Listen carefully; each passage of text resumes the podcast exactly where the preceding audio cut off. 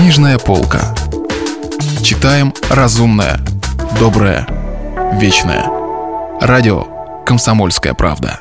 Василий Аксенов. Остров Крым. У микрофона Кирилл Кальян. Продолжение.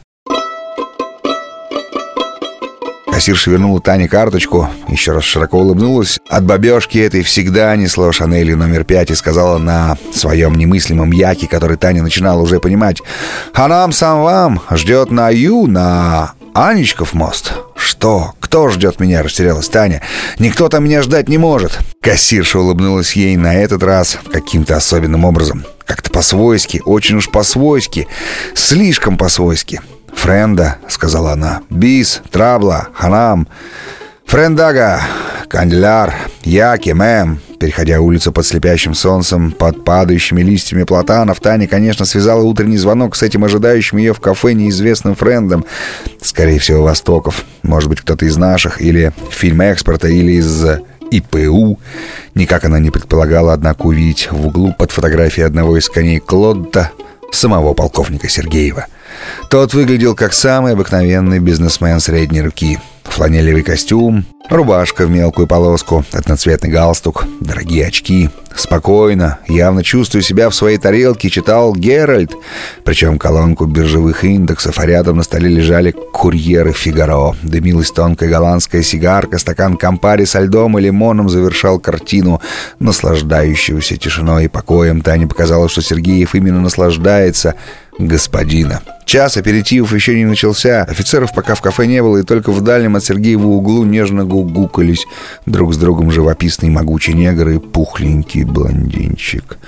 Кажется, оба были художниками. Один американец, другой немец, и справляли на острове вроде что-то медового месяца. «Извини, Таня, что разыграл», — просто сердечно сказал Сергеев. «Просто подумал, что нужно сначала перед этой встречей как бы напомнить о себе, как бы психологически тебя подготовить». Как всегда, психологически ошиблись. «Холодно», — сказала Таня. Хозяин кафе не спрашивая, тут же принес Тане рюмку мартели и кофе «Бразиль». Дружески улыбнулся и исчез. «Не боитесь здесь сидеть?» — спросила Таня. «Здесь ведь рядом главштаб». Сергеев улыбнулся, показывая, что восхищен ее наивностью. Просто я люблю это кафе и всегда здесь посиживаю, когда пролетаю из своего Торонто. Из своего Торонто усмехнулась Таня, но тут как раз заметила аташе кейс с неоторванным еще ярлычком «TA», рейс какой-то, Торонто Симфи. Сергеев проследил ее взгляд и улыбнулся, совсем уже довольный. «Ты не представляешь, как мы все за тебя волновались в секторе. Он чуть понизил голос, хоть эта предосторожность была вроде бы излишней для господина, говорящего на чистом русском языке, который любит посиживать в кафе «Анечков мост», пролетая из своего Торонто. «Трогательно. Чуткие люди у вас там в секторе», — сказала Таня. «Коллектив, между прочим, неплохой», — кивнул Сергеев. «После нападения на тебя Иго и Игнатьева некоторые ребята предлагали даже решительные меры против этого ублюдка. Хорошо, что Востоков вел тебя в эту ночь. Молодец, отличная интуиция у парня. Успел предупредить Чернака, а тот послал свою спецгруппу. Сергеев явно щеголял своей осведомленностью. «Сам тот куда пропал?» — спросила Таня. «И почему Чернаку позвонил, а не своим осваговцам?» «Почему ж ты сама его об этом не спросила?» В голосе Сергеева задрожали тайные струночки. «Ведь он же у нас бывает. Ведь он же тоже из одноклассников». «Он года младше», — буркнула Таня. «Вот как?» — Сергеев даже прикрыл на секунду глаза. Таня поняла, что в этот момент от нее к нему перешла какая-то важная информация. «Рады?» — спросила она. «Получили информацию?» «Спасибо, Таня», — просто сказал он. «И прошу тебя, оставь этот ядовитый тон. Он, извини меня, не совсем как-то уместен, особенно здесь, за рубежом. Ах, значит, мы с вами здесь вроде как бы земляки. Яду у Тани только прибавилось. «Да, мы с тобой здесь земляки», — вдруг очень строго сказал Сергеев. «Настоящие земляки. Да, мне нужна от тебя кое-какая информация в интересах общего дела». «А какое у нас с вами общее дело?» «Безопасность Андрея? Вот какое общее дело», — проговорил Сергеев. «Поверь мне, Таня, прошу, поверь. Конечно, у меня есть и другое дело. Глупо было бы от тебя это скрывать, ведь ты же не дура. Ох, какая не дурочка. Но в отношении Андрея наше дело, Таня. Клянусь тебе, общее». «Так что же вас интересует?» — спросила Таня. «Тебя интересует то, что меня интересует?» В голосе Сергеева появился металлический звучок. «Или ты поверила мне?» «Понимаете, как хотите», — небрежно бросила она и жестом попросила хозяина Анечкового моста принести еще рюмочку. Хозяин тут же появился с рюмочкой на подносике. Он приближался, но Сергеев как бы не замечал его. Он говорил спокойно, без всякой опаски. «Меня интересует, о чем сейчас говорят между собой одноклассники. Они собираются все чаще и чаще. Какое у них настроение? Что они планируют?» «Гонки», — сказала Таня. Они готовятся к антикоралле. Граф Новосильцев и Андрей собираются выступить, психи проклятые. «Я говорю не об этом вздоре», — жестко сказал Сергеев. «Но они говорят только об этом вздоре», — сказала Таня. «Все эти дни они только и толдычат о своих Питерах, Феррари, Мазерати. А Новосильцев готовит вообразите «Жигули». Только и слышишь цилиндры, клапана, тормоза, топливо. «Ты, дурочка-то, не валяй!» Сергей впервые заговорил с Таней угрожающим тоном. «Вспомни-ка получше, а перед этим и о себе получше подумай. Что же вы у Востокова не спросите?» Таня даже ощерилась, но, заметив свое лицо в зеркале, взяла себя в руки. «Он ведь у вас бывает, они ведь его в друзьях держат».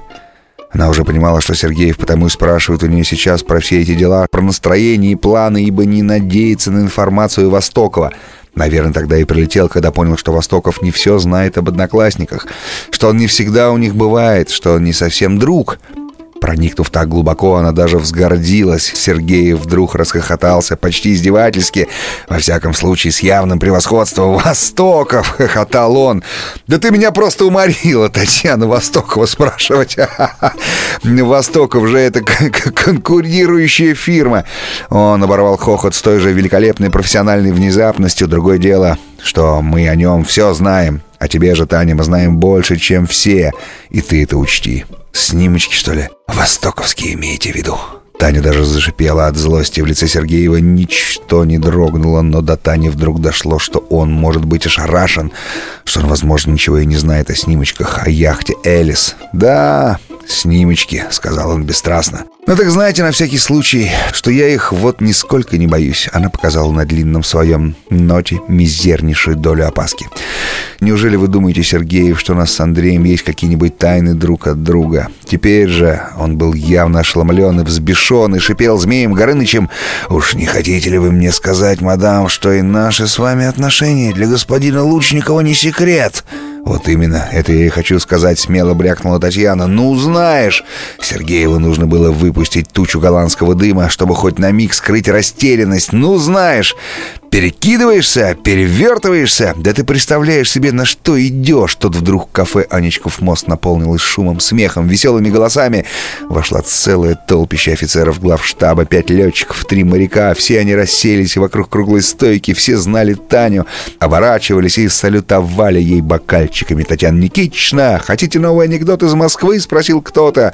Она забрала свою рюмку и подошла к стойке. В зеркале очень красиво отражалась блестящая леди в окружении блестящих офицеров. В зеркало уже увидела, как Сергеев расплатился за свои удовольствия, аккуратно спрятал биль в чемоданчик для отчета и покинул кафе. Военные тайны Крыма его, очевидно, не интересовали.